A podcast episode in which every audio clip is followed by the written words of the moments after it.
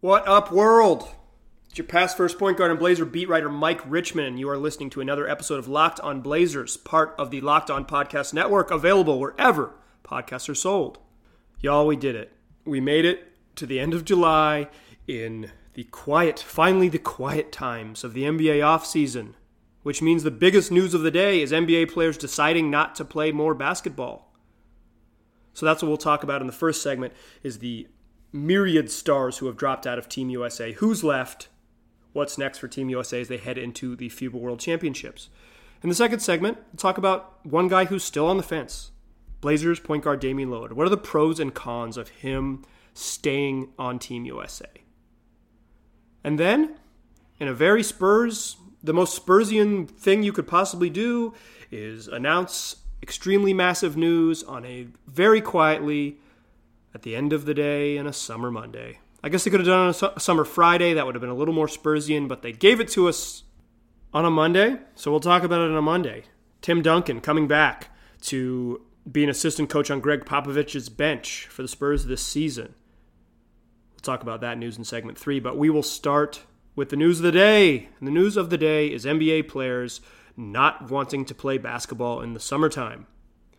Uh, couple, in the last eight days, uh, Anthony Davis and James Harden have dropped out of Team USA, along with Trailblazers guard CJ McCollum and Houston Rockets guard Eric Gordon. But some more names were lost to the summer attrition today. Bradley Beal has withdrawn from Team USA, along with Sixers forward Tobias Harris. So it looks like Team USA is still searching for its full roster. What we do know is two guys seemingly have committed. Mark Stein of the New York Times reported earlier today that Kemba Walker of the Boston Celtics, that still sounds weird to say, and Milwaukee's Khris Middleton, they're pretty much locks. They intend to stick with Team USA this summer, Stein reports. So those are two in. Who are the other 12 that will fill out Team USA? Of the original 20 guys left on the roster, here's who's still left. And I'm not going to read Walker and Middleton because I've already told you those names. For the guards, we got Damian Lillard, Kyle Lowry, who had thumb surgery, is 32 years old, and seems very unlikely to commit fully to playing two weeks of basketball in Asia. But he hasn't withdrawn yet, so he's still on the list. Utah Jazz uh, guard Donovan Mitchell and Jayson Tatum, who's probably more of a forward, but I that's where he ended up on my list. So sorry, guys. Uh, the other forwards, Kevin Love, Paul Millsap, Harrison Barnes, Kyle Kuzma, and Raleigh, North Carolina's own PJ Tucker. For the bigs, Andre Drummond, Miles Turner, and Brook Lopez. Brook Lopez seems like the odd man out among centers, um, but maybe he wants to win a gold medal, so he'll stick around. Uh, there are some other names, according to uh, Joe Vardon of The Athletic, that could be added to the pool of sort of senior roster members that the Team USA will invite to camp with the intention of bringing them with them to the FIBA World Games, FIBA World Cup, excuse me. Uh, Marcus Smart of the Celtics, Jaylen Brown of the Celtics, D'Angelo Russell of the Warriors. Doesn't that sound weird? Uh, Utah's own Mike Conley Josh Richardson of the Philadelphia 76ers, Thad Young of the Bulls, and Julius Randle of the Knicks, all under strong consideration to be invited. Uh, f- just as a, an aside, two Celtics and a lot of dudes who changed teams this summer. Um, there's also an opportunity uh, for, according to Vardon, for guys from the USA Select team to be sort of called up, to be graduated up to the to the big group. Uh, the way the, these uh, camps work is that FIBA announces like a senior roster group of 20 names, and then they call that 20 name down to 12, 12 or 14, excuse me.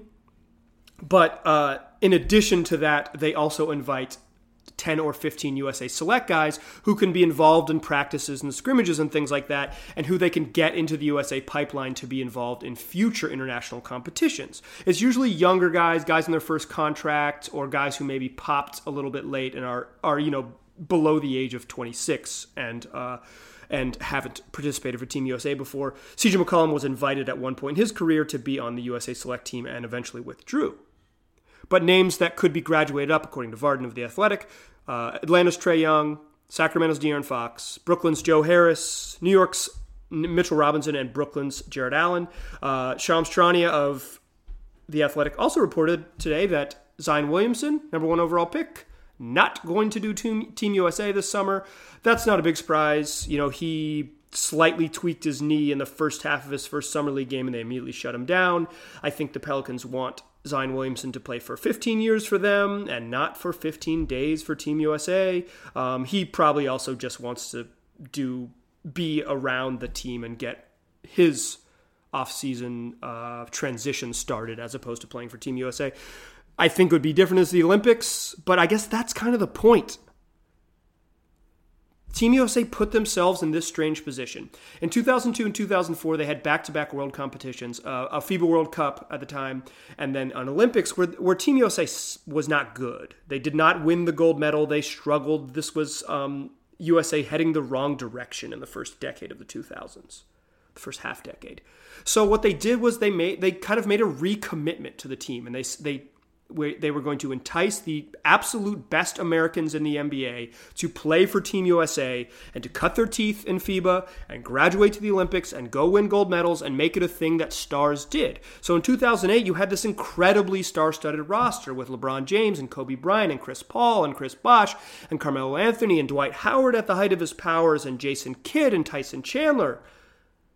And just an awesome collection of players. You know, the um, a team that rivaled the 92 team in terms of star power and success. Dwyane Wade, also a part of that group. Apologies to Banana Boat Captain himself. In 2012, they basically ran it back at Anthony Davis. And this was the sort of rebirth of Team USA being an important thing after it kind of waned from being important in the late 90s and then the first half decade of the 2000s, uh, Team USA set a new precedent. And they also set this precedent that they were going to make star players play in a FIFA, or excuse me, a FIBA world competition, some sort of big FIBA tournament. And then by cutting your teeth in FIBA, you could graduate to the Olympic team and play in the tournament that really matters to Americans win the gold medal that really matters to Americans. But they have since gone away from that. Team USA has been, over the last four years or so, sliding away from demanding that commitment of its players. In large part, probably because that 2008 crew has either retired or is on the back half of their careers and asking guys to commit to play more basketball in the summer for in your early 30s, middle 30s for NBA players is too much of an ask. But because they went away from that thing, they've put themselves in this position where the best players invited to camp, Anthony Davis and James Harden, were the first guys to withdraw. And then all star level players, or all straight up all stars like Brad, Brad Beal, pull out. CJ McCollum, a, one of the best two guards in the game, pulls out. Eric Gordon, Tobias Harris now withdraw. You're kind of, you're and according to the Athletics Joe Vardon, I'm kind of I'm kind of burying the lead here for Blazer fans, but it's intentional. You will see in the second segment is that Kevin Love and Portland's own Damian Lillard are reportedly still on the fence and expect to make a decision later this week. In fact, I'm a little bit nervous that by the time I release this podcast, Damian Lillard will already have made his decision, rendering most of this content useless.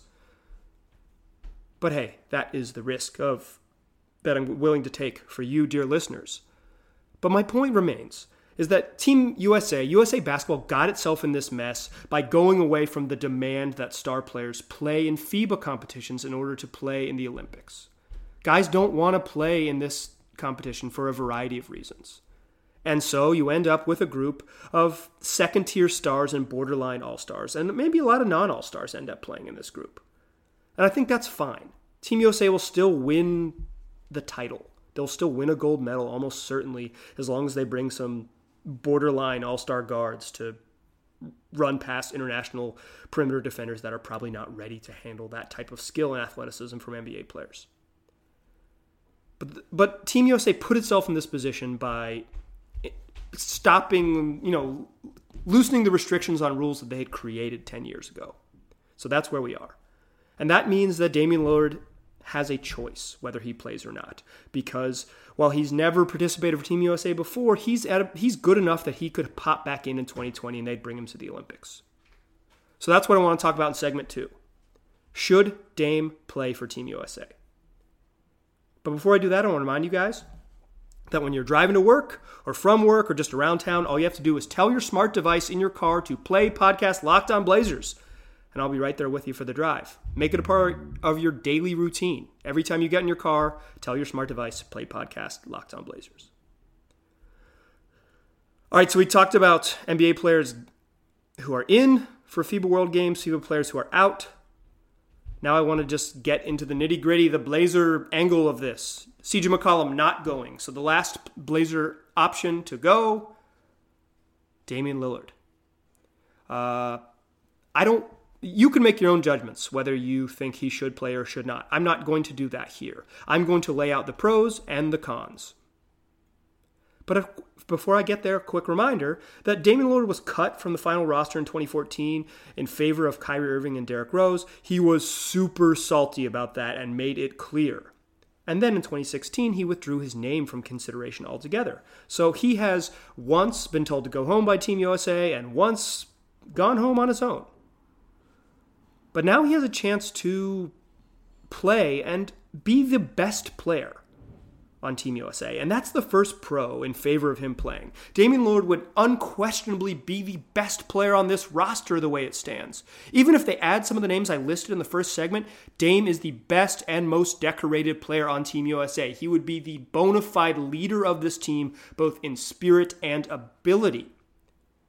And there's some cachet that goes with that. He's already a superstar. He has a signature shoe and $300 million worth of NBA contracts to prove it. But this would, winning a gold medal as the absolute best player on Team USA, even if it's not in the Olympics, would further cement Dame's status among the NBA elite. There is some brand value to becoming Captain America. And while we're on brand value, let me talk about my second point. The games, which run from August 31st to September 14th, are in China. Dame annually makes a trip to China to promote his Adidas sneakers. He goes on a tour. He goes to China. He goes to um, the Philippines. He goes to, I'm not sure he goes to Japan, but he, he Taiwan, Chinese Taipei. Uh, he's all over the continent. This would be a mini version of that, but in terms of promotional tour, but it would be blown up in terms of what he could promote while he was there. Not only would he be saying, "Here's my new shoe, you can wear it. I'd love to put on this little mini camp on an off day for you while I'm training for Team USA." But also after that, I'm going to strap USA on my chest and be the best player on a team that wins a gold medal in a global tournament in the town you are from. This would be a huge huge marketing thing in China. It's not like the dude needs more money, but it's always good to boost the brand. I think there's some value in Dame just turning his usual Asia tour into an Asia tour plus the time where I wore Team USA on my chest and won the gold medal. And finally, the last pro is I think this stuff kind of matters for your legacy. Um, Dame winning a gold medal again, as the best player on the team, might end up being the biggest trophy he wins as a pro. Uh, I don't mean that to be depressing or pessimistic, although that is usually my nature, dear listeners. I'm sure you've known by now. And if you're a new listener, that is usually my nature. So, sorry. But obviously, Dame wants to win a Larry O'Brien trophy. He wants to bring that big, shiny gold thing back to Portland and have a parade down Broadway and cement himself as the greatest Blazer of all time. But there's a fairly good chance that in eight to 10 years, when Dame retires holding every statistical major statistical category in franchise history, that the biggest individual or the biggest team title he will have won will be this gold medal. And that matters for stuff like how quickly you get into the Hall of Fame. Dame is probably going to be the greatest Blazer ever, but is a winning a gold medal as the best player might be the thing that makes him a surefire lock to be a first ballot Hall of Famer. And now the cons. I know I just said this stuff matters, but does it really matter? Is Dame's legacy really going to be changed all that much by winning a gold medal? Undeniably, it will be changed. It's another thing to point to. USA gold medalist. Best player on the FIBA World Cup team in 2019 when they did blah, blah, blah, blah, blah. That will be on the resume. But clearly, guys in Dame's tier, Anthony Davis and James Harden specifically, that these guys who are, you know, maybe those guys are a half step above Dame in terms of chasing MVPs, but but guys in his superstar level tier are withdrawing. And this is a big tournament for other countries. There's no doubt about it. But it's not na- held in nearly the same regard in the US, both by players and by fans. We're an Olympic country. That's the tournament we care about. Whether that's right or wrong, it remains the truth. So while this would matter, a gold medal in the Olympics is certainly shinier and more golden than a FIBA World Cup medal. So while this would undoubtedly add to Dame's resume and perhaps be an important thing for his legacy, it's less important than things he could do as an NBA player. And the last argument, the last con against him playing for Team USA is the obvious one. That's why I left it for last, because I know y'all have been screaming it ever since you pressed play. Thank you for listening and being patient with me. But this tournament runs until September 15th. Preseason games start the first week of October for many teams in the NBA, and I'm sure the Blazers will be among those teams to play a game in the first week of October. Now, preseason isn't particularly important for a guy of Damian Lillard's character. He needs to play probably two or so, maybe one f- full, you know, four quarter regular run to get himself in shape, maybe even less. But Dame has already discussed the importance of playing with all the new faces the Blazers have added to the roster at the Blazers practice facility in Tualatin. And he wants to do that in September, before training camp starts in October. And if he's in Asia, it certainly cuts down on those first two weeks of September. Usually, guys start rolling into town, particularly veterans, around Labor Day, and that's when you get back in it. Dame would not be there if that was the case. It's something that he, he spoke publicly about wanting to do, he would be limiting himself by playing for the in the FIBA tournament. In addition, playing games means playing games. It's more miles less rest for a guy who just turned 29 and quite frankly looked tired at the end of an NBA season that ended in the Western Conference Finals. Dame looked like he could use more rest, not less. So, in theory, the Blazers built this roster that's better suited to take some pressure off Dame. But I think it's safe to say that he's still going to do a bunch of heavy lifting and play a ton of minutes this year. Does it make sense for a guy with that big a load staring down on him over an eight month grueling NBA season who wants to make a push deep, deep, deep, deep, deep into the playoffs to run up the odometer in this tournament? I will let you, dear listener, be the judge. I've laid out the pros and cons. If you feel strongly, you can tweet at me at Mike G. Rich on Twitter and tell me why Dame should or why Dame should not play. I get the sense that most people who are vocal about it on the internet think he should not play. But whatever. I laid out why I laid out the facts. I will let you be the judge. So, that's our Team USA heavy segment. Stick with me in the third segment come on back because we're going to talk about Tim Duncan joining an NBA bench and maybe who is the Blazers' Tim Duncan most likely to join Terry Stotts' staff over the next half decade or so? But before we do that, I'll remind you guys that for all the latest takes on the NBA offseason, follow all of the Locked On Podcast Network hosts on one Twitter feed at Locked On NBA Net. It's an awesome way to get all the latest opinions from the local experts during the NBA offseason. So hop on that Twitter feed. That's at Locked On NBA Net on Twitter. All right, so we talked Team USA. We talked Damian Lillard's potential participation in Team USA. Uh, hopefully, he hasn't already made his mind up by the time you listen to this. If it is, this segment is not as time sensitive, so segment three is for you if breaking news has spoiled your day. The Spurs, in a very Spursian way, quietly announced that NBA legend Tim Duncan is joining Gregg Popovich's staff. Let me read you the entire press release because it is just fantastically San Antonio. The San Antonio Spurs today announced that Will Hardy and Tim Duncan will be added to Gregg Popovich's bench as assistant coaches. Hardy first joined the Spurs as a basketball operations intern in 2010 after graduating from Williams College. Will Hardy is a talented young basketball mind who has earned a great deal of respect from everyone in the organization thanks to his knowledge, spirit, and personality, said Spurs head coach Gregg Popovich. Duncan, a 1997 Wake Forest graduate, played 19 seasons with the Spurs before retiring in the summer of 2016. It's only fitting that after I served loyally for 19 years as Tim Duncan's assistant, that he returns the favor, said Popovich.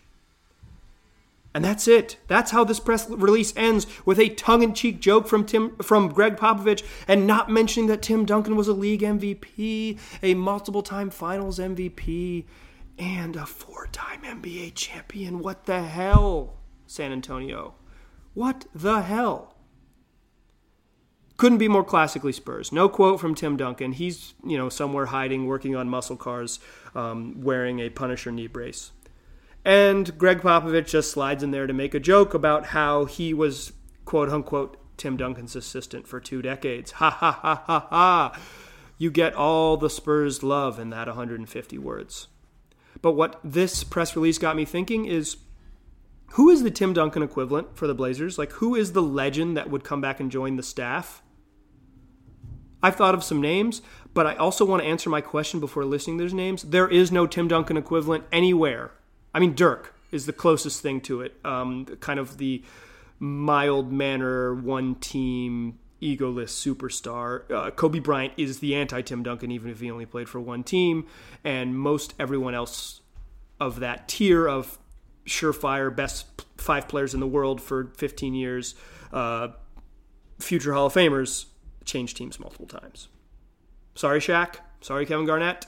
Y'all don't count. Even though Garnett coaching with uh, the T Wolves was similar. So, who is the Blazers' Tim Duncan, the guy who could come back in this manner? It's probably not Rasheed Wallace. Uh, coaches high school basketball in North Carolina. Um, doesn't have a relationship with Terry Stotts, although when Rasheed Wallace played one game for the Atlanta Hawks, you know who his coach was? It was Terry Stotts, and the Hawks won in overtime. So yeah, maybe they do have a relationship from that uh, 36 hours that Sheed famously played in Atlanta. It's not Bill Walton. I mean, it's kind of Bill Walton is, is the is the Tim Duncan, but it's not Bill Walton. You know, he sued the franchise in 1978. Um, dude's got beef. He's not very publicly around the team. Um, that might change this year. It's the 50th anniversary of the Blazers. We'll see what Walton's involvement is. He did come to a playoff game at the end of the year and sat courtside, so Maybe he's warming up to being a more public figure for the Blazers, but that's certainly not something he does. He's more aligned with college basketball at this point as a Pac 12 um, television personality. I would call him analyst, but that's not what he does during the games.